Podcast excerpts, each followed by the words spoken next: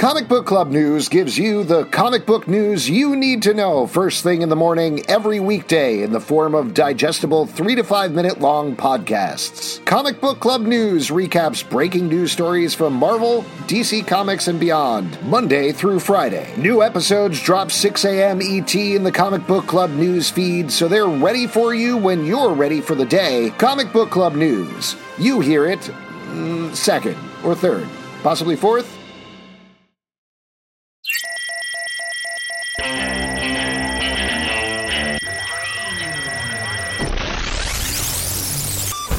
What's up, everybody? Welcome to the Stack. I'm Alex.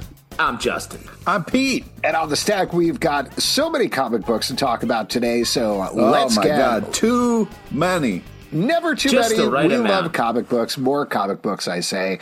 Let's kick it off though with a big one: Avengers Assemble Alpha from Marvel, written by Jason Aaron, art by Bryan Hitch, Andrew Currie, and Alex Sinclair. This is bring together every story that Jason Aaron has been telling at Marvel. Pretty much since the beginning at this point. Since it's birth. since birth.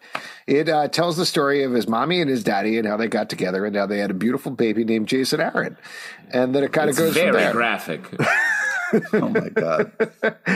This is very specifically starting with the stuff that he's been weaving through his Avengers books, but it is going to be working at everything that he's been working with the entire time. So we get the setup right. here of our Avengers traveling back in time to the prehistoric Avengers, teaming up with Avenger Prime, who is at a fortress in the center of the multiverse that is being attacked by multiversal Mephistos, who are also working with slash controlling the multiversal masters of evil. So there's a lot of stuff going on here. But like we say with, I think, every single issue that Jason Aaron writes of Avengers, this is like watching the best version of somebody playing with a box of toys. yeah. And smashing them together. This issue specifically, like, smashes together so many different things. By the time we meet this next team of like evil Avengers late, later on, I'm like, oh my god! And that's smash ups of smash ups with like young Thanos, uh, Yeah. all the, the the Black Skull, which is like a red skull with venom. Uh, it is a wild ride, and I love it. Yeah, I mean, I was having a blast up until the Mephisto showed up, but it was just Uh, like that was page two. I want to say. yeah, yeah, yeah, yeah. You were having a were you having I a knew blast this was going whole to time. happen. I knew this was going to happen when I read Oh, this. Just did the you? very Did idea you? of Mephisto here. But here's the thing, Pete. I understand you have a problem with things that Mephisto, the representation of the devil, who everybody knows is evil.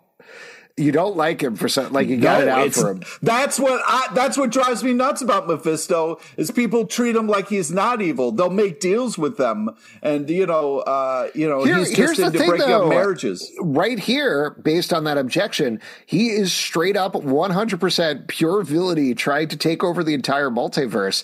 And there's a double page spread that Bryan Hitch draws of all these multiversal Mephistos, which is one of the wildest things that I've ever seen in comics. Like, It's it is great. so ludicrously, it's perfect.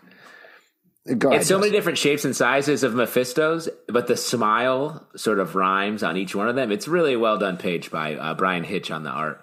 The the art is fantastic, but it's just like I, you know there there are villains. There are just so many things. Why do we need the devil? You know, as well. It just it, Why It's one of those things that doesn't make sense in my mind. You know what I mean? Like, everything in the uh, kitchen sink. It's great. I mean, you can't be mad at an issue where a Red Hulk star brand from the dawn of time, who's a caveman, essentially gets turned into a mad ball, right? Like that's what happens by the end of the issue. It's, fun. ludicrous. It's so over the top. It's Luda. Luda. It's great to read. Why don't we talk about another one that I- I'm pretty excited Uh, about? well, quick- two, oh, two yeah, quick- two other quick things on that. Um, the um, use of Doom, the, the way Jason Aaron pulled from every other aspect of his comic book, like you were saying, Alex, is really impressive that they are all going to come together in this comic. And B, uh, shouts to uh, Agamotto's eyes. Something we've heard people Oh, talking about for years. So we finally got to see him pop right out of his head. what a dream come true. That's the, The- story I've been waiting to hear. the Doom entrance was legendary Doom, so it was great to see. And uh, uh, I'm- I'm a sucker for a Doom entrance, so that was great. Why don't we turn to another big issue, Justice Society of America, number one from DC Comics, written by Geoff Johns, art by Mikel Janín. This is picking up off of the new Golden Age issue where we got a bunch of setup of stuff. Here we're following the new Huntress, who is the daughter of Bruce Wayne and Catwoman in the future while the JSA is being hunted throughout time by, they still haven't said his name, but it's pretty clearly Per Degaton, who is time traveling space Nazi. That's pretty much his deal. He wants yeah. to kill the JSA throughout time. Um, this is great. This is exactly what I want out of a JSA comic from Geoff Johns. He uh, if you go back to his classic run on the title that he wrote with James Robinson, and then eventually by himself. He just amps up the danger for these characters and doubles down on what makes them work. There's a lot of setup in this issue, but the character of Huntress is really good. He sets up a lot of legacy heroes here and doubles down on this. This is everything that I want out of a Geoff Johns comic, plus some phenomenal art by Mikel Janín. Yeah, I mean it's uh, super type bananas art and super mm. fun first issue start to something great. It does feel like a you know this is going to be a great GS, JSA run, and it's a it's a really cool starting point. And uh, yeah, I'm excited for more. Um, excuse me. I also really like this. I feel like we talked about the other, uh, the most most recent Geoff Johns book as a return to form uh, for Geoff Johns, and I think this is definitely that. I love the um, formation of the team that later gets killed. Uh, spoilers there. Um, and the uh, especially mention of the Mist, a character uh, that's Starman's kid. Um, great to see him there um, even though it was sort of a sad ending. Uh, one thing that I, I, think is strange: why is the daughter of Batman and Catwoman Huntress? Like, it's not like like Huntress is cool, but it's not Huntress like, is cool. Huntress is cool, no knock, but it's not like Batman is like who's my favorite person in the world? Huntress.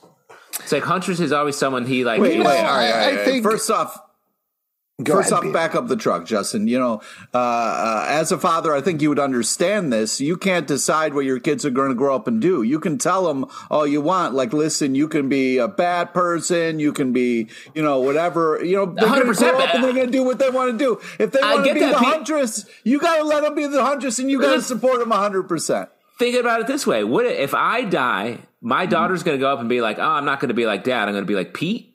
That's a concern for me. That's a major concern for me. Yeah, everybody has their own. I'm just saying. What about Dad? What about uh, Batman? You can't. What about you can't force Catwoman? Him. I, I think it just comes down to Huntress is the Gotham City hero who kills. That's pretty much it. So it's the division it's between you have. There's more to her than well, that. but you have the division between like the Tom King run on Batman Catwoman is saying their kid is going to be Batman or Batgirl or Batwoman or whatever she was calling herself. Right. That's who she's going to be. Like that's the thread that they're following there. What Geoff Johns is following here is this has become a dark hero because Batman has died and going in the opposite direction. And I actually think it's one of the more interesting things to follow in terms of these future scenarios with Batman and Catwoman getting together. Like, what is the thin line between like Catwoman is there, Batman dies. In one scenario, she becomes a bat hero, is like, we never kill, we never use guns. And in the other scenario, becomes Huntress, and she's like, we always kill and we always use guns, but sometimes little tiny little crossbows, and that's it. Hand hand crossbows. Yes. And uh, that's what Geoff Johns is playing with versus what Tom King is playing with. And I think I don't know. I think that's one of the lovely I, I things just, about wait. comics in the multiverse uh, is you can have all of these things simultaneously and it's okay. Sorry, go ahead, Pete. Okay, and, uh, hand crossbows are the most convenient of the crossbows to use. Okay, mm. so don't come at hand crossbows. Okay, oh, sorry, man. They're light they're portable. They do the job. You know what I mean? Like, uh, you know, uh, yeah, I, Pete is a door to door hand crossbow salesman, so that's what's going on here. In case you want any backstory, Tough I love times. a good hand crossbow. Listen, Pete. First off, if I'm raising my daughter uh, to be you, cool it on me a little bit for just at this outset. Second, uh, just a hand. How big is the arrow on a hand crossbow? It looks like a chopstick. How- wh- You- you- what a the- criminal gets hit with a chopstick, and they're like, "Ouch, I'm dying." It seems It's little all about the dicey to location, bro. It's all about yeah. A little chopstick can cause a, a lot of damage if it hits the right spot. So you know, don't don't come at me with that shit, bro. Yeah, All right. uh, real estate agents and wrong with a hand vigilante killers concerned with location, location, location. That's right. That's Why don't we move on If I had about- a hat, if I had a hat that sat on my hand, I wouldn't be like, "Man, this hand hat is really way better than a regular hat." so I'm just saying, I think it's a little a bit of a show. Plush number one from Image Comics, written by Doug Wagner, art by Daniel Hillyard. Just in case you're not sure what you're getting into with this comic, this is the same team from Vital and a couple other absolutely off the wall books. Here we get a guy who gets taken to a plushy furry convention and finds not only is he embroiled with some bad stuff going on with the town's police force, but also there's some sort of carnivorous real furries that are wandering through. This is like a fever dream that I'm reading, which was the same thing as Vital. It works, but it is wild to read. Yeah, it's it's uh, it's fucked up in a, in a way. Not the the content, the um, like the story being about people um, going to a furry convention. The way it's told and the just some of the visuals really like are unsettling. Um, but it Very. wasn't good for what that is. I thought I thought it was good and fun. Um, I it feels a, it reminded me a little bit of an an Ice Cream Man esque standalone issue. Oh, if this was a like a story that would be told there, we don't really get the moralizing at the end um, that you get a lot of Ice Cream Man stories, but um, otherwise that sort of like unsettling out of reality stuff feels very Ice Cream Man. Uh, the problem I had with uh, the the mistake that I made was I uh, I didn't do a good job of arranging my stack uh, because I read Lovesick before uh, I read Plush, Okay. and I was ruined by that horrible comic that you know we talk about like the stack as Zelman said oh the stack wasn't big enough and I was like well, was one comic too big I would have loved if we didn't have that in the stack because that was messed with me still messing Don't- with me Don't and when spoil I read that your review. Your and later then review. got to this immediately next comic in my and, uh, to read I was still too messed up to read it and I was like I can't Yeah, you were Uh, already and spent by that point.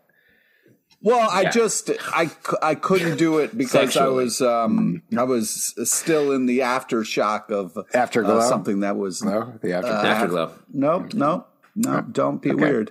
So your poll your poll quote for this is don't read it after Lovesick. Yeah, well, Page.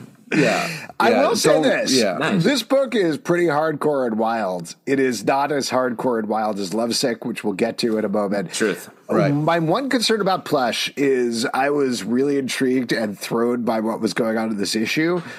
Things went very quickly off the rails in Vital, so I worry that's going to happen here as well. But I'm very curious to check out the second issue of this book, and hopefully it stays off the rails, on the rails at the same time. But I guess we'll see what happens. What do we where we're going, we don't need rails. that's Alex. right.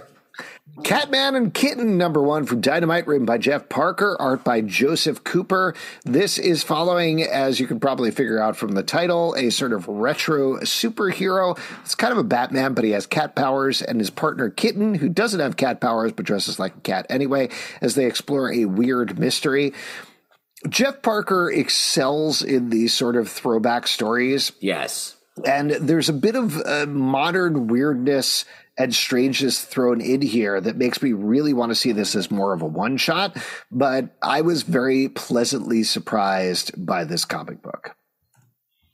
I I too I loved. It. I felt like it was just enough campy where it made it light and fun, uh, but also like the cat the cat details, the attention to cat details. I really appreciated the purring with that giant, uh, you know, tiger or leopard or whatever it was was really fantastic. The way that he would kind of like run as a cat or kind of make cat poses. I really appreciated those little uh, uh, cat details there.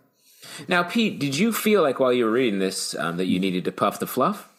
Uh, yeah, yeah. It's you know the puff and the fluff happens clockwork. You know what I mean? So Twice let me just day. So real quick compete for those of you that don't know and think you're saying something wildly inappropriate. Can you tell us what puff the fluff is in your personal life? Well, sure, yeah. Uh, so sometimes if you have a cat that uh, you know needs an inhaler because of uh, you know some kind of lung issue, um, you know you have to find a way to convince a live animal that it's okay to use an inhaler, and it's tricky.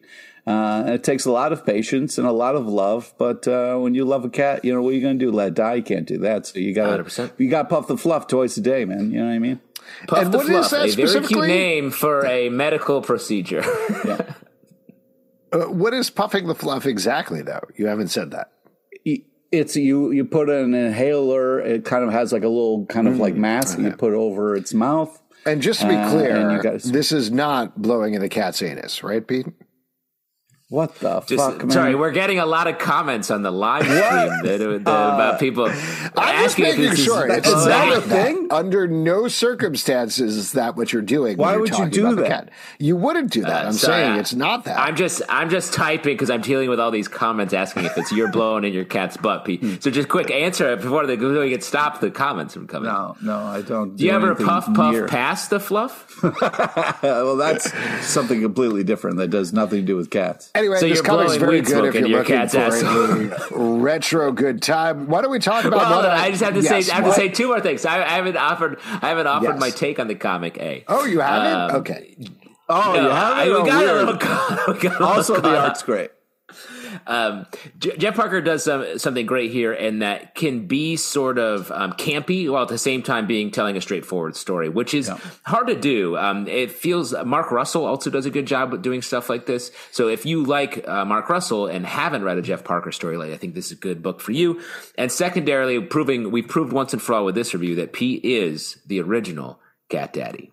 oh my god Planet Hulk World Breaker number one from Marvel, written by Greg Pak, art by Manuel Garcia and Ramon F. Bachs. we couldn't get him on the show we couldn't get him on you know on the show before number Okay, one I'll- dropped what I'll- happened I'll come work on, on it. I'll work on it, Pete. I'll work on it. I God knew this was Pete's issue of the week. Sold on the tile. Sold on the uh, uh, the team. breaker They could have had like them hanging out and playing basketball the entire time, and it would not have mattered. But what we actually get here is two stories. One that takes place in the far future of Sakaar Thousand catching back years. up, Thousand years. years, catching back Yeah. up with Amadeus Cho as well as Hulk himself.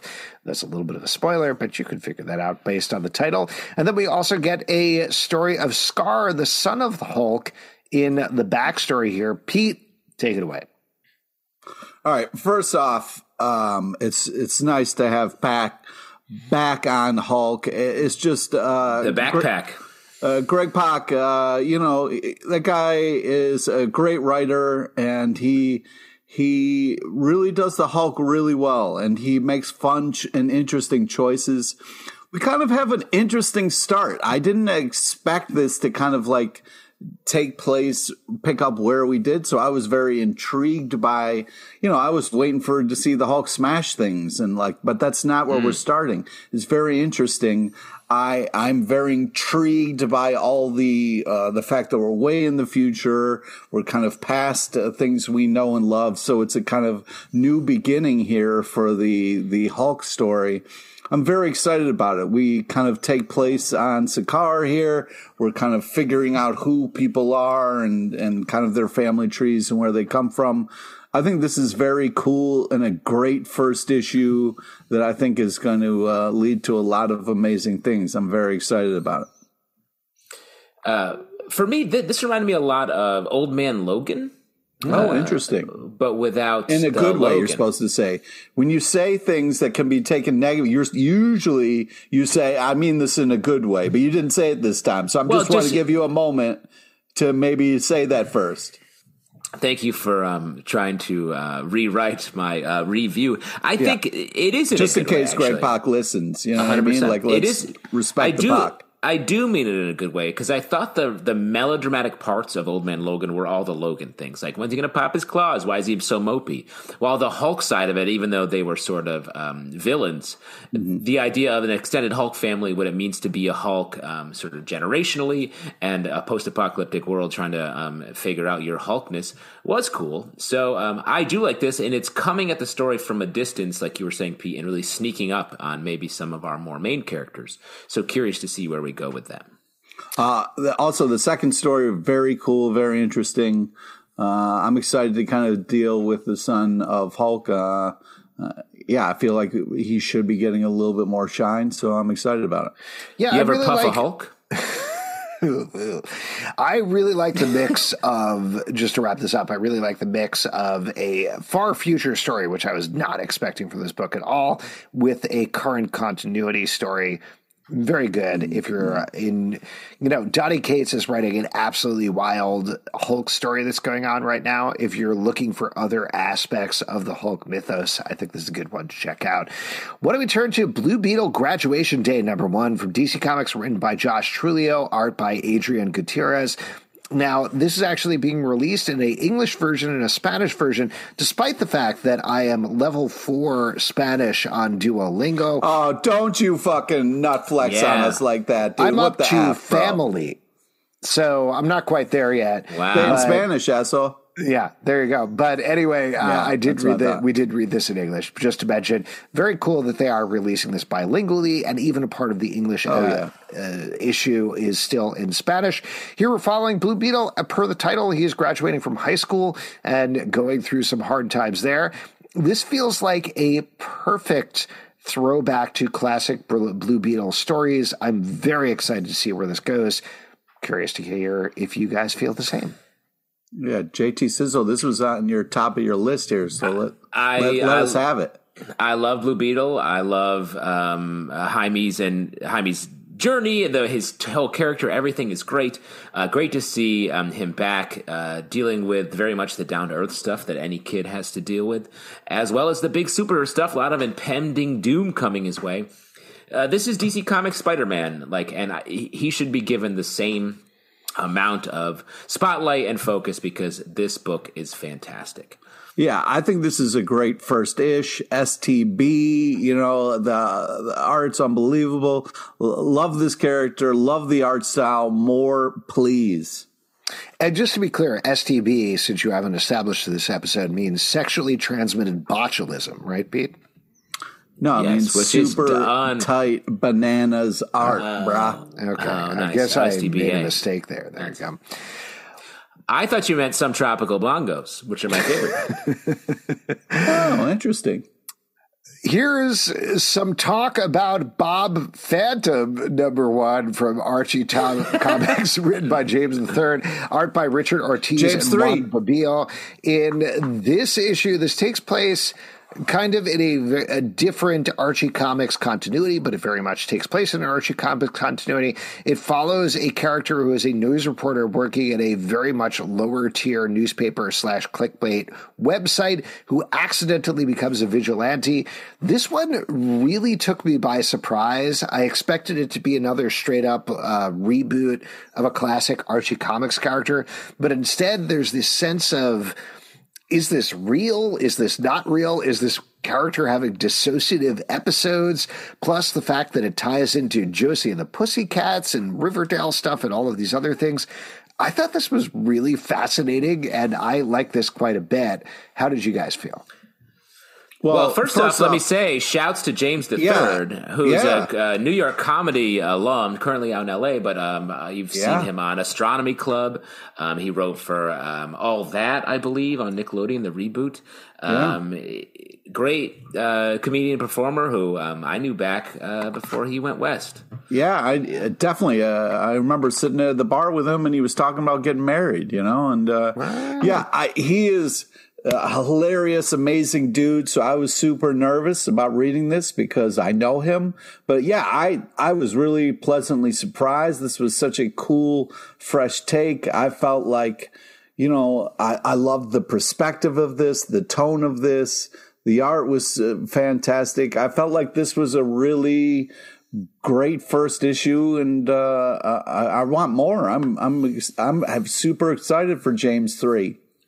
Uh, and to take to jump off what Alex was saying too, to take sort of some old, uh, original, even comic book tropes of the reporter, detective, uh, vigilante, and mix them up in a way that did feel new, even though we've seen that many times, and had that reality bending angle on it. And I think the art also contributed to that. While this with this sort of comic strip, uh, four color funnies style um, artwork, I thought it was a great package. yeah. yeah. Super and great package. Just to mention, we're going to have James on our live show later on this month, so definitely check that out. Let's move on exciting. to Star we Trek. Have number- him on our live show. Oh my God. Star Trek number two from IDW Publishing, written by Colin Kelly and Jackson Lanzing, art by Oleg Chudakov. This is following an all star team of Star Trek characters as they try to figure out who has killed essentially god tier level characters in the Star Trek universe. That's the cliffhanger that we ended up in the last issue. Uh, we're following up on that here and bringing in Worf uh, into the fold onto this new crew. Yeah. This is great. This continues to be great. Like, this is. Uh, exactly what I would want out of a next gen Deep Space Nine Voyager era comic book, mashing together this Ultimates level crew with a huge yes. threat. They're doing a great job.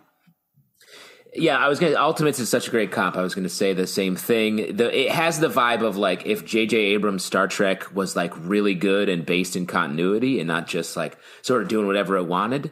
Um, the bringing Worf into the mix. It feels like they took your favorite episodes, The Next Generation and Deep Space Nine, blended them up, blended them up, and uh, just dropped them right onto your comic book stack. Yeah, I mean, you guys are a little bit more into this than I am, but this no yeah, yeah, you you are. No, but but I, I still feel like this is a great issue. Uh, fantastic art, good storytelling, really amping things up here. So yeah, this is fun. Maybe you're going to get into Star Trek after this book. Maybe. You seem to be responding well to it. You seem to be really chipper about it. Yeah, you start no, start with the, uh, Enterprise. Start with Enterprise and kind of work up from there because that's the first thing continuity yeah, wise. the most important thing is watching them in uh, order of uh, chronology. Definitely. Yes. Not quality. I, I've got faith at the heart that we're going to be talking about Flawed number three next from Image Comics, written by Chuck Brown, art by Prenzy.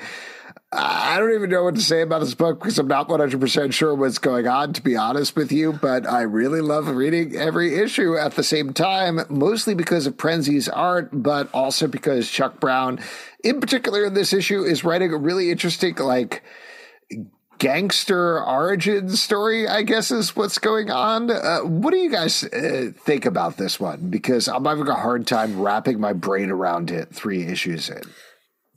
Well, I agree with you. I'm like, I'm not quite sure what's happening, and we get a lot of uh, get a lot of things where it's like these guys just don't have skin. Look at them; they're hanging out, they're talking, they're having very normal conversations. Yeah, yeah. And the the issue ends with like, oh look, she's friends with the bird. And I was like, I don't Listen, know, guys. if you're walking around without skin, you're not always talking about the fact that you don't have skin. You know what I mean? Mm-hmm. Like you're gonna have everyday conversations. You know what I mean? But so, say you walk into a party, it might be like you may be wondering why I'm skinless. Um, I don't think you have to address it. I think you should just go about your business. If someone wants to talk to you about it, they can bring it up. But you know, it's not their job to constantly every time they walk in a room like, "Yes, hey, listen, I don't have skin. See, so don't I, worry." I knew you were the kind. If I had food in my face, you wouldn't tell me. That's the kind of guy you are. No, I no, thought well, I want you, you to tell me. How, I would tell you. But you're not. You're not going to announce your skinlessness to a room of people who are. That's what they're thinking about. That's the, that's on them, man. You know what I mean? If they can't get over their skin, that's just on them. I I love flawed. I think this is just uh, a great package. The the art really fits the tone of this in such a cool way. This is a very creative, unique story. I'm I'm they they do such a good job of getting you interested in everything that's happening. Even though, like you said, we're not quite sure all how all the pieces fit yet, but I'm still having a great time. Ton of action and intrigue. Uh, I think this is a, this is a great great comic. The Approach, number two from Boom Studios, written by Jeremy Haun and Jason A. Hurley, art by Jesus Hervas and Lea Caballero. Last issue, I think I described this as the thing in an airport, but that's not quite mm-hmm. right. It's more alien in an airport more alien, than anything. Yeah. Uh, but if that's what you're interested in, I think this is great. This is a really well drawn, very creepy horror story that continues to flesh out the characters in issue two. They have a good handle on the concept. And, uh, you know, I, I, don't mean this not as a compliment, but it, it feels like the sort of thing that is primed to be turned into a movie. It feels to me like a movie pitch waiting to happen at this point. Uh, yeah, that's okay. a good call. Um, it feels like it's it's people stuck in a place dealing with an alien. Um, very, and it has sort of that in-world vibe of, say, your Die Hard Two, mm-hmm. right, uh, where the characters right. are stuck. They're at the airport. Yeah, yeah. Die Hard Two, the most famous Die Hard. Yes, it's it's not the most famous, but I mean, it's still it's still. Well, uh, name another well, more famous Die Hard than two. He dies harder in Die Hard too. So yeah, that's exactly. Can't be worse. There's live free or die hard. You know what I mean? That's, that's oh, that's the one you're gonna rep. Right you're that. repping live free or die hard. Right. That's I'm not going to do what you expect. I'm not going to do what definitely you expect. the worst one. Yeah, that's I, have I mentioned before one. that I worked on Die Hard with Inventions? Have I mentioned that? In what capacity? Yeah. I was. Oh, is this where you were walking in the background? No, I was an intern. I worked for you a couple of Samuel days. Jack. You were like, "Listen, write this on a card." Uh, uh yeah, I was walking around. I was dialogue coach for Samuel yep. Jackson. No, I worked on the the couple of days where they did the stunt where they jumped over the wall in Central Park with a car. That was pretty much it. But oh wow, good time. A lot nice. of running back and forth and photocopying stuff. Nice. Uh, that's the that's movie magic. Yeah, that's movies. I will say the one thing that stuck with me, and then we can get back to talking about this book, is there was a script page, and I think there's a boat explosion at some point in the movie, if I remember correctly. Mm. I was photocopying that script pages, and a direction that stuck with me was. Uh, the boat explodes. It's the biggest explosion in movie history. That's, wow. a, that's a cool thing to write into your script. yeah, yeah. You know what that reminds me of? Lost. Your buddies on Lost. all right, oh, wow. all right. Stop crossing the podcast. Yeah, but I, I think the the approach is great. Uh, you know, I love the art style. and It does kind of have a, a Die Hard alien feel to it in all the right ways. Die Hard Two alien feel. Die Hard, uh, 2, Alien 1 field. Just to be very clear. Spider Man Double Trouble, number one from Marvel, written by Mariko Tamaki and Vita Ayala, art by Gurihiru. In this issue, Miles and Spider Man are teaming up together. It is an all ages book, and they're checking out Spider Man's weapons hangar as some bad stuff goes down with Miles over the course of the issue. This is exactly what you expect for the cover. You get into it. It's fun, all ages stuff. The art is great. The writing is a delight. What'd you guys think? Yeah, I I like this. I want more of these two teaming up. This is fun. Um, yeah, I you know the stupid like just you swiping a card to get into your warehouse of weapons was fun. Yeah, I, I but really the the art is the real kind of uh, main uh, thing here, and it is just absolutely fantastic. Worth checking out for the art alone. This is just super cool. Yeah, the art's really good. If you're a fan of a little book called um, Tiny Titans, I think this mm-hmm. could be a book for you. Yep. Um, uh, with some just good Spider-Man action uh, and fun.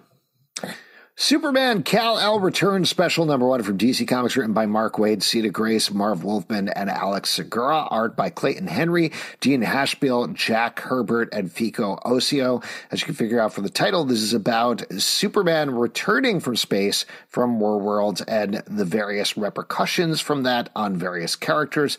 We get a bunch of short stories in that direction. I'm going to say something controversial first, and then we'll talk about it. I think all of these Ooh. stories are good, but there's a level of I'm like, I get Superman is back. This was not as big of a deal for me as a comic book reader as it is for everybody in continuity. And though I like these stories, hmm. this happens with Superman all the time. He disappears for 12 issues. It's fine. Let's move on from there. We don't need to double down on that. dude! Look So, at you, you old curmudgeon. Harumph, I say. Yeah. Well, when You're you're such a chiseled veteran. This happens all the time. Superman has to go away. Sometimes, you know, he's got to take, take care of stuff off planet. Okay, it happens. You know, everybody's got to learn to deal. Alex, when you get home from work after not seeing your kids for s- several hours, don't you want to tell them what you did? Uh, And that's they what do. Superman's doing. They do publish a Alex Returns special every time that happens. which is- Every night. every night. All right, man. Dad, we get it. Wow. uh, your Here's four kids. short stories about you coming back home, asshole. Uh, yeah, I mean, first off, ama- amazing covers. Uh, I th- I feel like the Mark Waid first story was uh, silly and touching. Uh, Yeah. I thought there was, you know, uh, some of them were better than others, but it's a great collection. A weird theme of everybody eating breakfast, but uh, still, we all eat it. yeah, we all do. We call it different things, you know. Uh, but We I do? think well, What some we people call call it? it? brekkie. You know what I mean? Uh, Some people prefer a brunch uh, rather than a breakfast. You know, so Great there's a lot of different. Uh, there's a Yeah, lot what of a different takes. variety, man! What a what a different cultural um, exploration we just did there. Um, I like this maybe more than you guys did because I thought the first story was great. Some Batman, Superman, QT, great use of Mm-hmm. Mister Nobody, the Doom Patrol villain, and um, shouts to our guys Alex Segura and Dean Haspiel.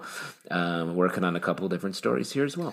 Oh, yeah. Again, I want to be very clear. I think this is a good collection of fun Superman stories. I just want to move past the like triumph parade that we're having for Superman coming back and just get on to whatever the next thing is. Wow, dude! Wow, guy Get can't go away for a business trip, and we can't miss Superman if he goes away for a couple weeks.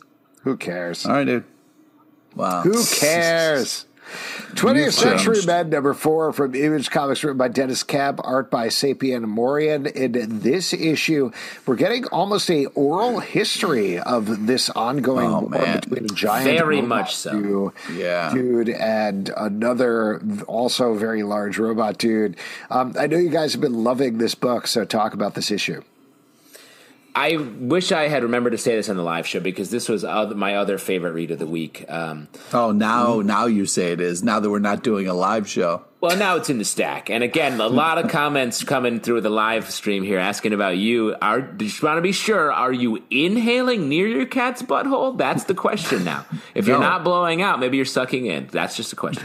Nope. Uh, but let me say that um, I love this book. This book is fantastic. It's got big, sweeping story. Um, I love the. Uh, the Suicide Cowboys, I think they're called, the sort of um, American uh, soldiers who are willing to die. I, it, it, we talked a little bit uh, also in the live show about how comics aren't great at confronting issues directly and only through metaphor and allegory do they touch on things. This book, I think, is doing a great job of speaking to our modern politics without having to be like one side is bad, one side is good. It's just talking about uh, what war and what um, the ways that battle uh, changes people and, and politics changes people and what they do in a heightened superhero world. And I love it. Great. I thought you loved this book, Pete. What's going on? Are you off it? No, no. I mean, I, I just think that this was, um, you know, I, I was just supporting his thing because he was, he, he really liked it. I, I think that this was very cool and a unique style choice and a, a great use of like kind of quotes to tell a narrative story. The art was great. It was, um, it was, it was very political, very uh, well said and well put together. I was super impressed with how it uh, went about it from start to finish. You don't like quotes, though. No, I, I thought it was great. I thought it was really powerful and moving and uh, super well done. I mean, all yeah, right, there you go. Super impressive. Let's talk about Koshchei in Hell, number one from Dark Horse Comics. That's how you Mike say it. Mignola, art by Ben Stenbeck. I gotta say, as somebody I'm a fan of BPRD. I'm a fan of Hellboy. We've been talking about a lot of these books, and they've been going in a bunch of different directions in the whole Mignola verse. I was bowled over by the fact that we were getting a direct continuation of the whole Hellboy BPRD saga here as we follow Koshchei the Undying in Hell. He decides, you know what, I'm going to get out of this stasis that I've been in here and sort of go on an adventure that's going to follow up on a bunch of the dangling threads from Hellboy. This is very exciting uh, to me. I'm curious to hear if you ah. the same way. I, I, felt like this was if you've been missing straight up Hellboy stories that um, have a continuity continuity to them. We've been getting a lot of sort of one off and non high stakes adventures for Hellboy. Mm-hmm. This feels very much like the Hellboy when it was the main series dealing with all the prophecy stuff and the fate of what the Hellboy was meant to be on Earth to do, um, with a, uh, just a different character at the at the helm. So, um, I, if you've been jonesing for some Hellboy, this is your shot. Yeah, I, I was super. This was one of my favorite of the week. I thought this was, uh, yeah. I mean, class. It felt like classic Hellboy. Such a cool story great kind of first issue. I was sad this is one of four. I really want this to go more. I want more, but uh, uh, this right. is just. Uh, I can't uh, take away from it because I'm only getting four issues. This is just it just feels so great, and uh, I I feel like this was a really solid first issue that really got you into this world and kind of excited for this adventure. STB, some timely baguettes. Uh, super tight bananas art, brah! Strange Academy Finals number two from Marvel, written by Skottie Young, art by Humberto Ramos. In this issue, the folks at uh, Strange Academy are dealing with cleaning up their academy while a bunch of others are working on taking it down. Things go wrong by the end of the issue. We really like the first issue here. How'd you feel about the second one? Uh, I I like this. Um, I Humberto um, Ramos's art is excellent. Uh, this issue, I was surprised. It starts out pretty bright and shiny, and then gets pretty dark by the end of it. Um, I think this book has the spirit of like your younger X Men, like your new X Men or your new mutants from back in the day, um, and that's a, a something we we aren't seeing in the X Men universe really at all. Yeah, I mean, for me, the the art was the real champion of this. I I just love the art so much. Uh, but yeah, I'm enjoying uh, what's happening here. I feel like uh, the the kind of um, the urgency, the media. I feel like we're building towards something cool. So seemed nice. Nightwing 2022 annual number one from DC Comics Around written by Tom Taylor, Jay Kristoff, and C.S. Pacat. Art by Eduardo Pansica and Inaki Miranda. We're getting a couple of stories here, but the main one is a essential story if you've been reading Nightwing. Yeah. It is the origin of I keep getting this villain's name wrong, but Heartbreaker, I believe. It reveals finally how he's come to be and what's going on with him and where he came from and what his goals are. But added into that, I was a little worried about veering off of Tom Taylor for two more stories because his Nightwing stories have been so phenomenal. But these were great Every single story yeah. in here was a great Nightwing story. This was a awesome issue. Uh, the villain's name is Heartless, um, I Heartless. believe, and uh, yeah, they, that's why uh, Zalben didn't pick up on it because that's just how he rolls. Mm. He's heartless. I don't care or uh, get it. Yeah. um, uh, but I agree. I mean, I'm a, a one of the biggest fans of Nightwing um, on this one of the top three Nightwing fans on this podcast, and so I. Uh, you know, I love this. I love taking the time to really get into a villain's origin um, in the annual and the extra stories. I do have a question. Um, this between this issue and uh, one we're going to talk about later, Batgirl's um, 2022 annual number one. Barbara Gordon is in a wheelchair, I believe, in that issue, and not in this issue, right? Am I crazy there? No, she's just sitting down a lot in Bad Girls. But the chair has wheels. I thought. Does it? She so she has, uh, if I remember Wait. correctly, she has a chip in her spine that is allowing Yes. her to walk, but it's still an effort for her. Like they haven't invalidated the fact that her uh, she has trouble walking. They're not making it like a magic cure or anything like that. So maybe in Batgirl she does have a wheelchair, and that is what she is using because it's more comfortable for her versus Nightwing. They've decided to lean into her being Batgirl. Potentially. I don't know. Yeah, uh, I'm I'm just unclear on it. Um, and I, you know, I guess she is standing up sometimes, and she's just sometimes in a wheelchair. So I don't know. Uh, anyways, getting back to this, uh, I r- really thought this was like really touching. That kind of, uh, uh, you know, having uh, Nightwing uh, train Superman there that was really cool.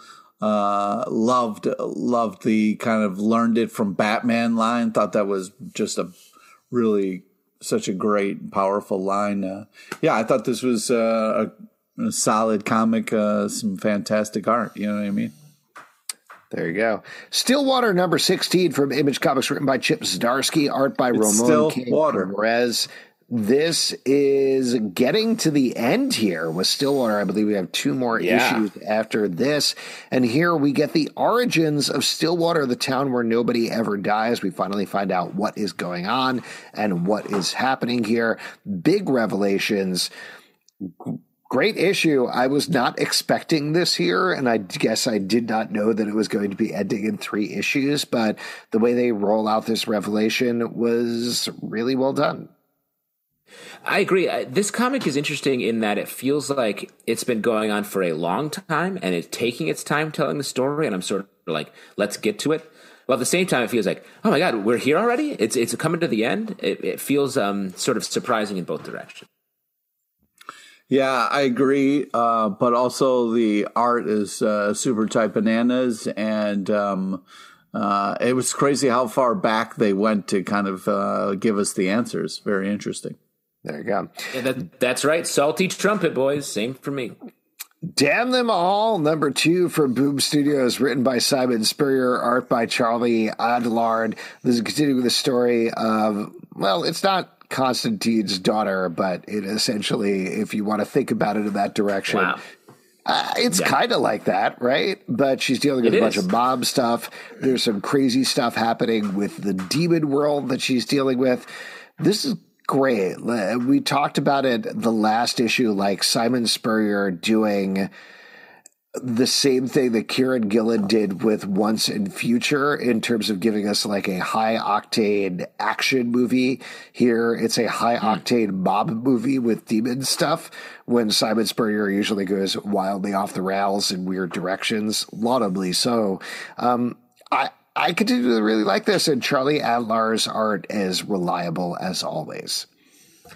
Uh, yes, it, the other uh, the other two things I would say about this is the dialogue is really well done from just a writing standpoint, but also the way it's expressed and lettered on the page is really interesting, with like some trailing off sentences and different um, Yeah. words emphasized. So that's really cool and specific and unique about this book.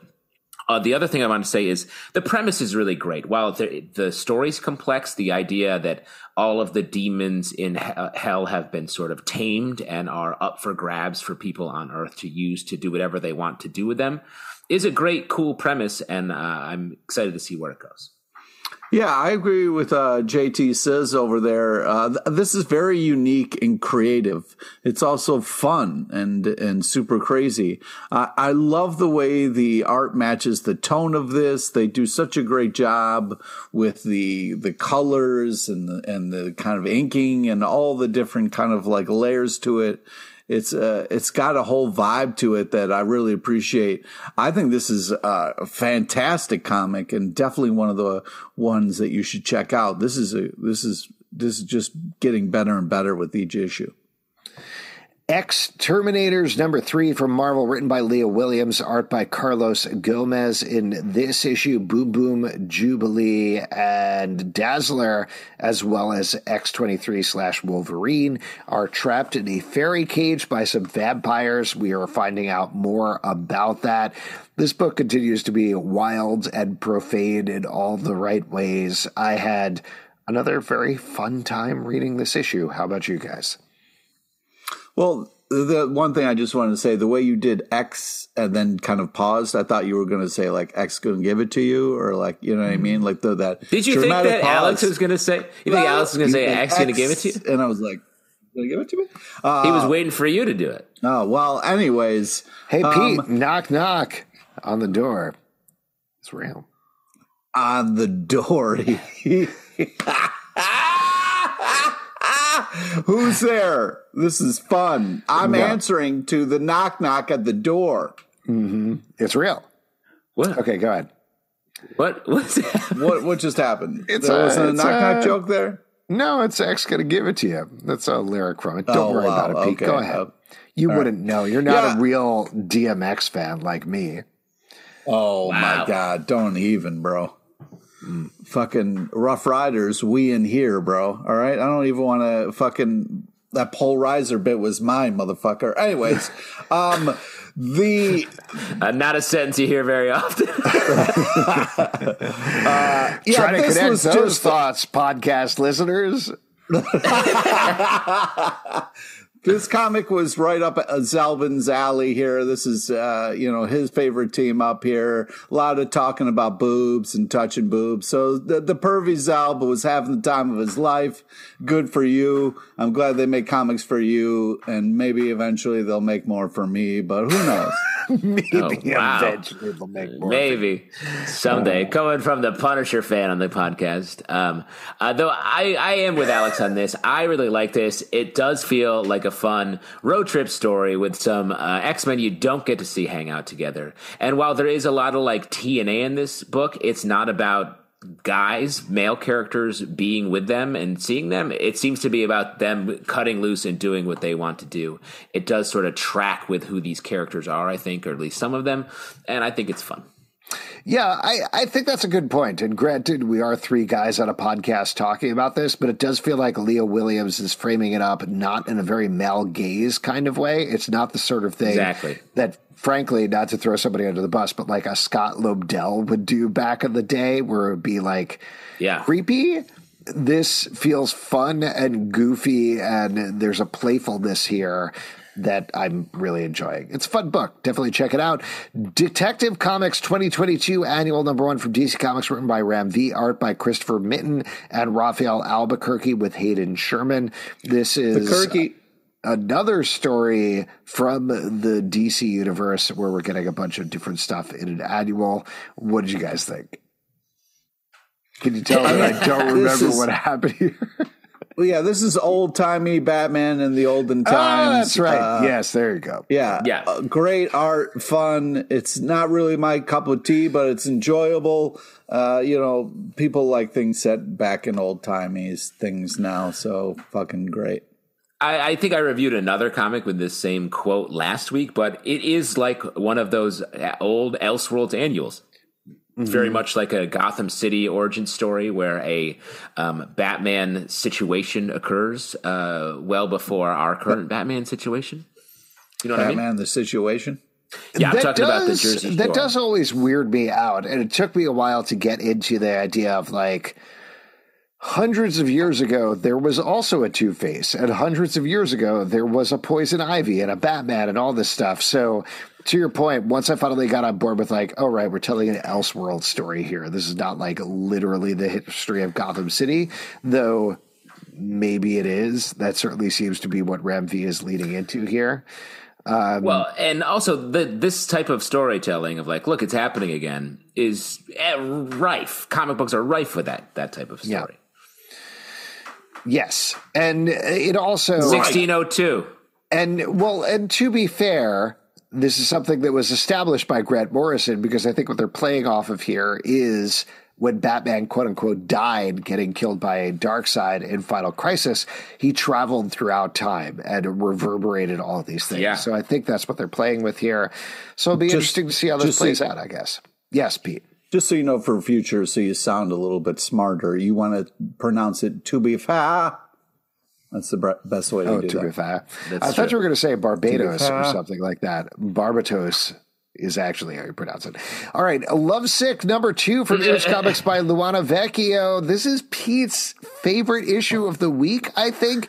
Pete's you- pick of the week. Pete's pick of the week. Pete, you love seeing little piggies split open end to end. Pete, take it away. What are we fucking doing with this? Why are you glamorizing? Uh, I I just this comic grossed me the fuck out, and I was just like, you know what? This is not. I I don't want to be in this world. I don't want to read comics supporting what's happening here. I don't want to be like, hey, go out and check out this thing if you want to murder people and cut them open. That guy was tortured for three fucking years, man. That shit was really, really fucked up. And I wish So- I didn't have to read that comic. I wish I could not read that comic. I wish I could go back in time and stop myself and be like, hey, it. don't read this comic that fucking Zalben put on this fucking list. I- I'm sorry, Don't Pete. do I'm it. very confused. So you don't like to see little piggies squeal as the life goes out of their eyes? Answer No. the question. No, I don't. Okay. All right. That doesn't Uh, seem consistent with everything that I've known about you for the fif- past 15 years, but all right. Well, I'm sorry, dude. I'm not going to dress up in some kind of weird S and M thing and then torture people for my own followers or whatever the fuck is going on, man. Yeah. Well, what about, uh, Uh, let me just throw something out at you. Do you, You don't like think to the see, world is weird enough? do you like to see a lady tits out of the bathtub getting split apart by a piggy guy and picturing her own death and getting kind of turned on by it? Because I feel like you've mentioned that a couple of times on the podcast. You love that, right, Pete? No, no, I definitely don't. no, I definitely okay. don't. And it sucks that you put that image in my head. You know what I mean? But the comic put it in your head when you Yeah, when you read it. he ma- put it on the fucking list. Tons of comics that came out this week, and we had to include this fucking one in there. Did you finish it? Yeah. Did you finish, Good. Pete? See? Did you finish, Pete? No, I don't. I don't think I ever will again after that. Did you Uh, feel spent this- after you read this, Pete? Nope. Okay. Nope. I I also found this unsettling to read. I was Yeah. reading this on the subway. Oh, I was, I was man. too and I was too tired. I was like, guy. I, well, I was like, I was too tired to like be careful. Uh, so the, but I finished it and I was getting off and I looked over the lady next to me and I was like, oh shit, she you saw that comic that I was That reading. sentence you just said, I finished, I was getting off, and then the lady looked at me. I mean, that's just a weird sentence. Pete, there. that's disgusting. I don't know why you put that out there. You We're- said Alex it. and I, Alex and just I are on our best about what you're behavior. saying a little bit. Alex and I are on our best behavior, and you're going to bring that stuff up. Ugh, I mean, I just This feel is like someone needs to blow into your butthole. It's classic Pete. Someone needs to puff the Pete fluff. We need to Pete the seat and puff the Why? fluff. Why, Zalben? Why? Defend this comic one time. Uh, sure. I think the art is very good.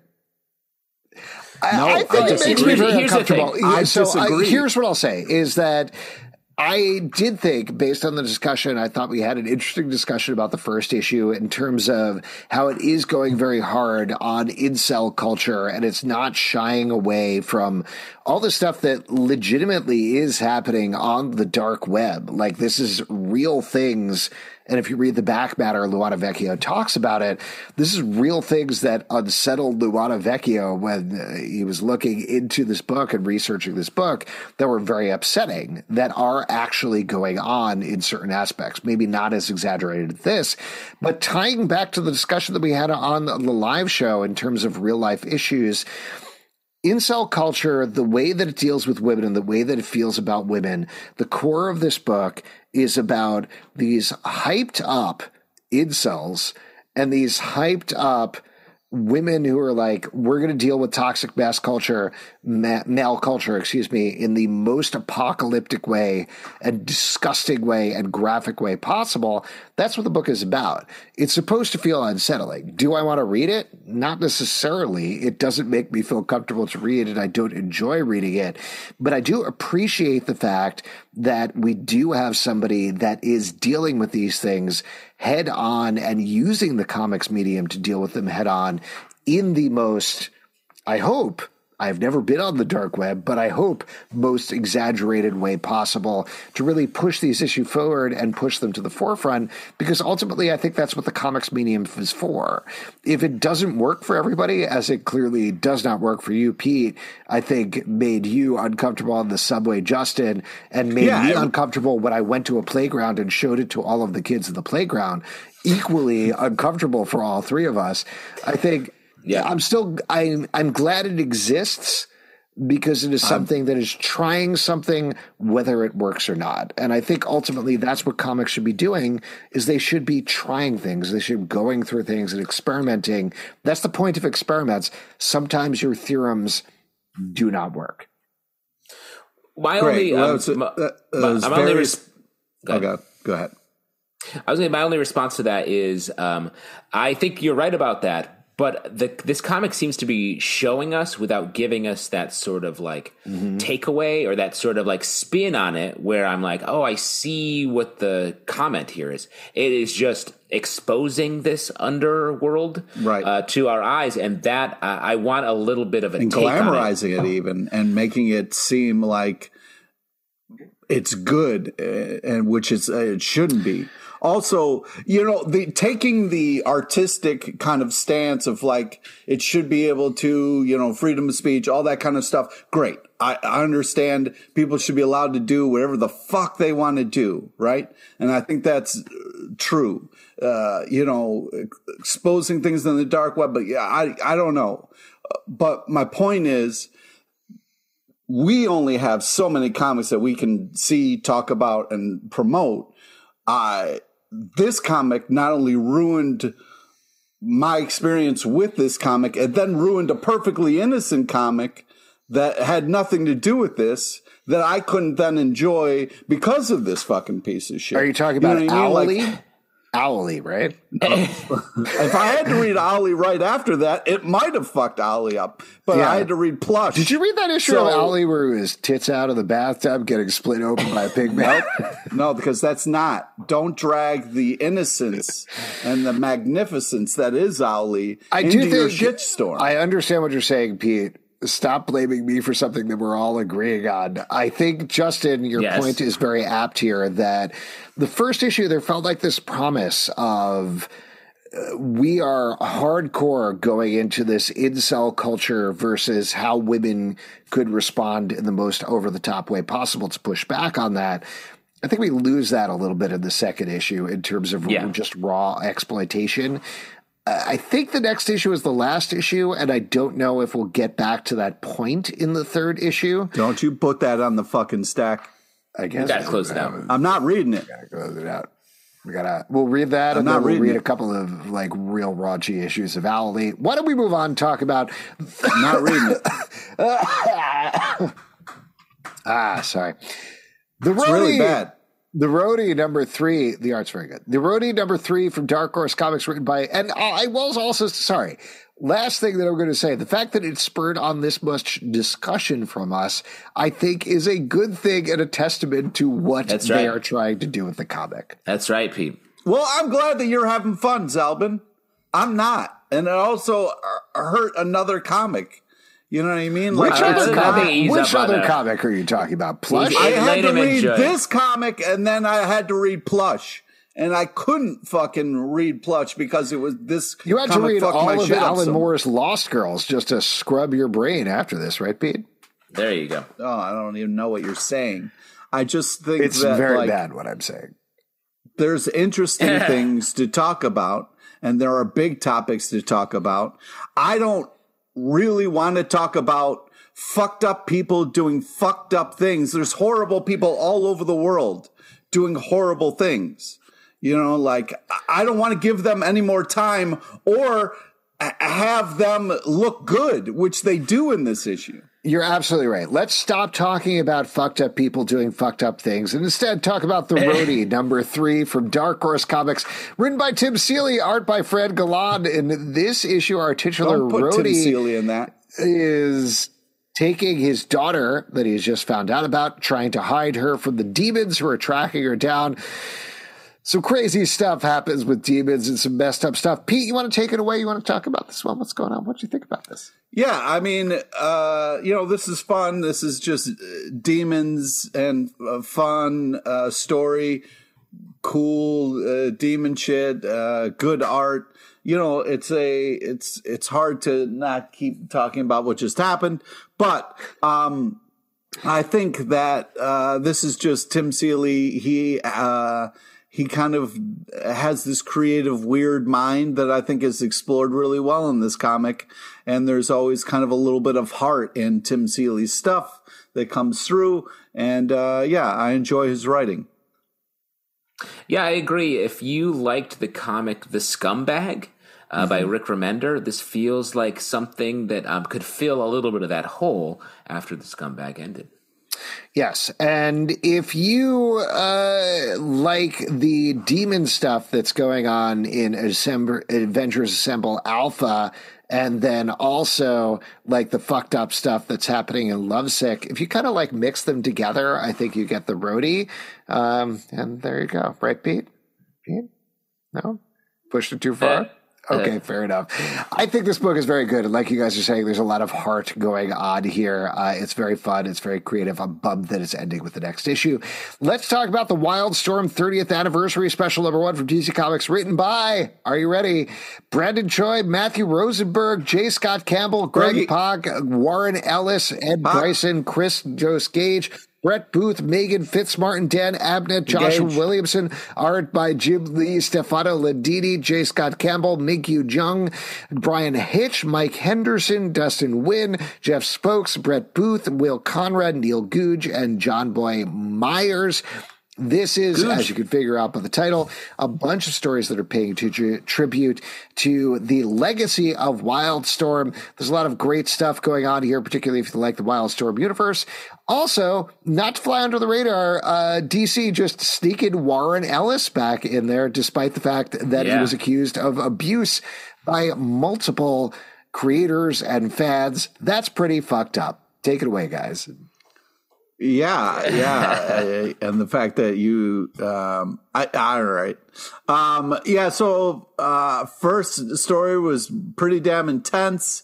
Uh, and I feel like in a good way. Second story was good. The better days, uh, uh super sad, but ends with some hope.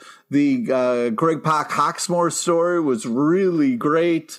Um, we got kind of a new, uh, kind of Haw- Hawksmoor powered kind of person in there. So that's exciting.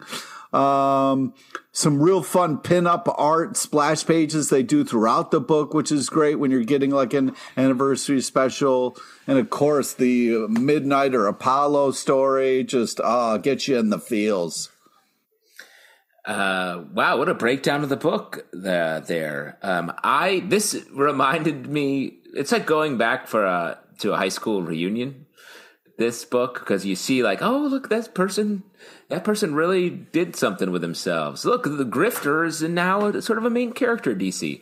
And you see other people, you're like, ah, I haven't seen much of them lately. They haven't been doing much, very much. And obviously, I read these comics when I was much younger, uh, so definitely that. I really liked the um, the Together story. Also interesting, um, Midnighter Apollo really dealing with the fallout from the War World stuff yeah. here, mm-hmm. yeah. um, which I didn't expect to have those continuity touchstones. Um, I thought the um, Grifter story in the middle of the book was really fun. Uh, the Gen 13 felt very on Gen 13. Um, but yeah, a classic mixed bag. Um, classic mixed bag. Well, I, I yeah, would say I don't actually, know how to. Oh, go ahead, Pete. Sorry. I was just going to say, as far as the Warren Ellis stuff, I don't know what's been going on or what's happened. Uh, I assume if somebody is being, you know, kind of let back into uh, a position uh, uh of power there, that uh, things are okay. But I don't know that to be true, or I don't mm-hmm. know, so I don't. It, it's it's weird to kind of have this be happening. It's pretty weird, and this is a extremely broad overview of the situation. But he was accused of abuse by multiple folks, as I mentioned. They said to him, "Hey, if you take steps to uh, work with people professionally and get better, as well as apologize to all of us and work with us and follow steps. And there was a whole website created.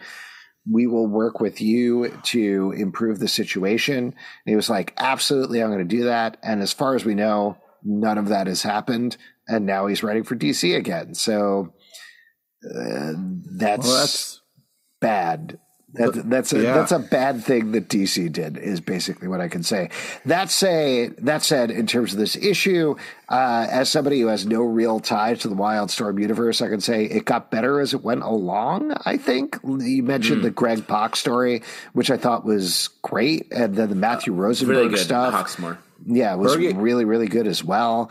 So I was uh, left very lost by the first half of the book, and then as it went on in the second half of the book, this is like a hundred pages or something. Uh, they started yeah. to get to actual stories where I could like sink my teeth in a little bit. So that was good stuff. It's interesting because it got very much more DC and more continuity laden as it went on. It's interesting that you lo- like those better. A lot yeah. of people, maybe Wildstorm purists, Potentially. There you go. Like the Gen 13s thing, I was like, I don't know what's going on here. I'm sorry. Yeah. But what that's what mo- the book was like. Yes. Why don't we move on talk about Rogue Sun number eight from Image Comics, written by Ryan Parrott, art by Abel. In this issue, Rogue Sun is getting back to the main continuity after a couple of wild issues. Here, he's doing some training, figuring out how to use his superhero powers, and we get a new villain stepping up to take him down. I was very excited to read this after the last Choose Your Own Adventure issue, which might be one of my mm, issues yes. of the year, frankly. Um, but uh, this book continues to be great. Like I think this is maybe my that, that favorite segment. book at the Massive Verse right now. I just think they're crushing wow. it every issue. I'm just having a really good time reading this. How are you guys feeling? Yeah, I agree. the The art is just uh, you know super tight bananas, and uh, I feel like the I love the action. Also, he has a little quippy moments in here. Uh, yeah, this uh, you know uh, is building in a great way. I, I, felt like this was just such a solid issue, uh, kind of back to where kind of you know this thing is kind of rolling again, and uh, it feels great. Um, yeah, I agree. I thought this was STB Sriracha uh, to brother get some sriracha to my brother when it comes to this book. Man, I'm glad we're talking about your brother. I miss that guy. He's uh, a lot funnier than you are. Yeah. Wow. Dead Mall, number two from Dark Horse Comics, written by Adam Cesare, art by David Stoll. In this issue, our teens are still trapped in an old mall that is infested with ghosts or demons or spirits or something like that that are taunting them and occasionally breaking some of their bones in very graphic ways. We felt like, if I remember correctly, the first issue was intriguing, but took a little while to get to the premise and what was going on. We get a little bit more of it in this issue. How are you feeling as of issue two? Justin, how are you feeling about it? Very unsettling, this comic. This yeah. comic is um, some good horror in that it feels unrelenting. Like it, it, the book doesn't give, the story doesn't give the characters any way out or any real options, and it forces them to make exclusively bad choices that we see the bad results of. So it has it has darkness to it, and we get maybe some help here that is immediately ruined by one of the characters. So um, I'm curious what the light at the end of the tunnel here is. But if you want an unsettling book, this is this is definitely that. Uh, the the cover is so gross. Uh, you know, it's like lipstick, but it's a dead finger, and it's so fucking gross. Inside is I, I was trying to read this and I kept being like, nope, no, no, no, no, no, no. This is too scary. It's too fucked up. Um, I yeah, I had a hard time reading it. The horror of it all was just a little too much for me, but the the art is great. And if you like horror, you should check this out because I was fucking really scared, and it kind of really plays with a lot of my uh, a lot of my fears. Um, so yeah, uh, just no, thank you. My main takeaway for this book, and I say this as somebody who has seen literally one of the movies, the most recent one, but by the end of the book, I was like, oh, this is Hellraiser, is what they're doing. It's people being given these delicious Yeah. gifts and their flesh being mangled beyond repair. So if you like Oh, those stop. movies, I, I think you'll probably like this. DC's Grifter got run over by a reindeer, number one from DC Comics, written by Stephanie Williams, Max Bemis, Dave Wielgosz. Scott Bryan Wilson, John a Lehman, Michael. W. Conrad, Kevin Scott, and Derek Fridolfs. Art by David Lapham, Pablo M. Collar, PJ Holden, Skylar Patridge, Juan Doe, Brennan Wagner, Fico Ossio, Carlos D'Anda, and Dustin Nguyen. There's another collection of uh, holiday stories set in the DC universe. Of particular note, I would say I loved going back to the Little Gotham universe that Dustin Yeah. Nguyen did. I believe that's uh, on, this man. issue. Sorry, we did a lot of collections this week, so I'm not remembering specifically. is this issue. Yeah. That, yeah. Yeah. So very fun to see that again. I'm a big fan of that stuff. But how did you guys feel about this one? Yeah, I mean the the Dustin Nguyen's art is great. The kind of little Gotham stuff is, and, and it's just fun. Uh, The grifter kind of uh, uh, stealing stuff and getting run over. I mean, that's just uh, they're having some fun, and it seems it's a fun collection. And I thought it was silly and great. And uh, you know, if you're just looking for kind of a fun holiday special type of deal, this delivers. A couple standouts, uh, much like the book um, we just talked about, and Alex said it got better as it went on. I felt that way here. Um, you get to see some a good Harley story with um, the introduction introduction of Mrs. Uh, Trixel Chick. Um, sort of her own Mxyzptlk, which I thought was cool. Uh, I liked the Batman Catwoman story, sort of a cute uh, gift giving uh, bit. Animal Man was um, sort of surprisingly poignant late in the book. The Grifter story, though, I thought though was super fun. Had some just really great writing, really fun jokes um, throughout, and uh, really enjoyed that. I was um, pleasantly surprised by. The Dead Lucky, number four from Image Comics, written by Melissa Flores, art by French Carlomagno. This is another one of the massive verse books here, focusing on a woman who can harness ghosts to create electricity and control a robot, if I'm getting that correctly. And in this issue, we're following up on the conflict she has happening with the very OCP style organization that is running a robot army in San Francisco now that we finally have this conflict set up, the characters set up, I'm very much into this book. I think the characters are good. I think the situation is good. The tension is very amped up in this issue, and I'm enjoying it. But how are you guys feeling? I agree. I love her power set and the fact that it's sort of or very organically incorporated technology and ghosts as like sort of a superpower set, um, and it's uh, it makes for a much more interesting um, fights. Yeah, I mean, they do the kind of tripped out shit really well. Um, I feel like this is really kind of picking up steam with everything. I agree with what you guys are saying. The the kind of stylized art is just fantastic. I mean, this is super tight bananas here. I'm not going to say it so that way Justin can't fuck with me. But uh, man, uh, just just uh, this this is a lot of fun and a great ish. Yeah, I agree, Pete. It's hmm. tits out in the bathtub, split end to end. Let's move on to the next one Unbreakable Red Well, Sonja. everybody has a catchphrase now, I guess. Everybody has a catchphrase. You'll have to figure When's out that going to be on a yours. T-shirt, Alex? yeah, mm-hmm. yeah. I'll make a T-shirt for that one definitely. Unbreakable Oh, Red my Sonja number two from Dynamite, written by Jim Zub, art by Giovanni Valletta. In this issue, picking up on the cliffhanger of the last issue, a tiny young Red Sonja has either traveled forward in time or regular Red Sonja has traveled back in time. Either way, they're teaming Oh. up and traveling through the land together. Now that we finally got to the concept, I'm having a great time with this. I think Zubhub is writing the hell out of this book. Where it's a good fantasy book, and Giovanni Valletta's art is really good as well. How do you guys feel? Let's celebrate the Zub Hub just like the Ewoks with a Yub Yub, because this is another great book uh, in the Red Sonja world. Yeah, I agree. I think this is You agree just- with what I said? You agree with that? I agree with everything you, You said. You agree with what I said? Okay, I do. Yep. Yub. Yep. It's Yep, one of yep. my favorite songs, and I'm sad that they cut it out of the movie. Uh, Wait, I hold just, on. Wait, just real quick on that. That's one of your favorite songs. Like you come home That after was a long Pete's day of song work. at his wedding, right? Yeah, yeah, definitely. I mean, that actually makes some sense. I'm saying to come home and casually put on Yub Yub. That Oh, that's seems crazy. exact- we went to Exactly the how I jazz like to walk coach. We were in the like, door. "Hey, we want to do a we want to do a waltz to Yub Nub." and they're like, "Oh, this, yeah, sure, I've done Oh, this that's again. numerous times for couples." yeah, yeah. That's Uh, nice. Alex comes home to a comic about his day that his kids hate, and Pete comes out and puts on the Ewok dance. That's right. Really telling I, the story. I also think that uh, you know, you know, this isn't just a kind of like TNA comic. They're doing, uh, I think, a better No. job of getting away from that There's a little bit. there's none of that in this comic.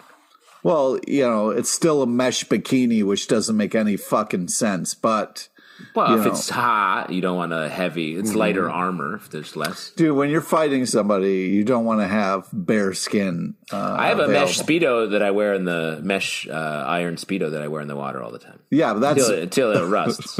that's a horrible idea. There's a lot of got to be a lot of drag on fucking putting metal. Uh, anyways, I agree with you, I Pete. just you got to have the chainmail everywhere to protect yourself from pigmen splitting you end to end, right, Pete? Is that really? Are, are you trying to to push me out of this? You know what I mean? Are you trying to make me quit? Because I'm fucking close, bro. Keep oh my pushing. goodness?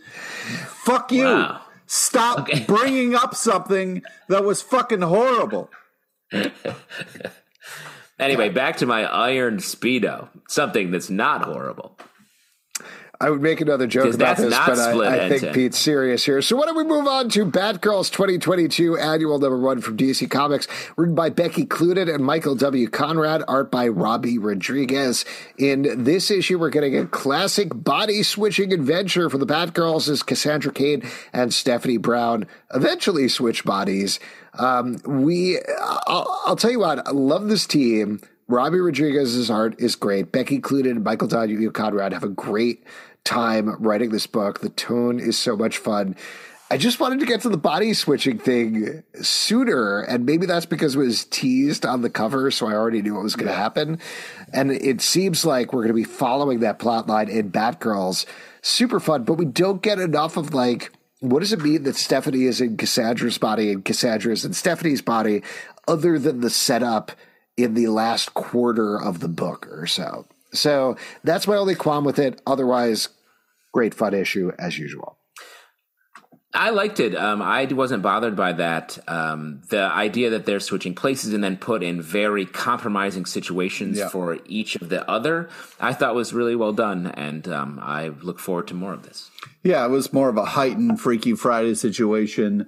Um, I, I think that, it, yeah, it's definitely fun. The team on this has been killing it for a while, and I feel like this was a fun annual to kind of give them.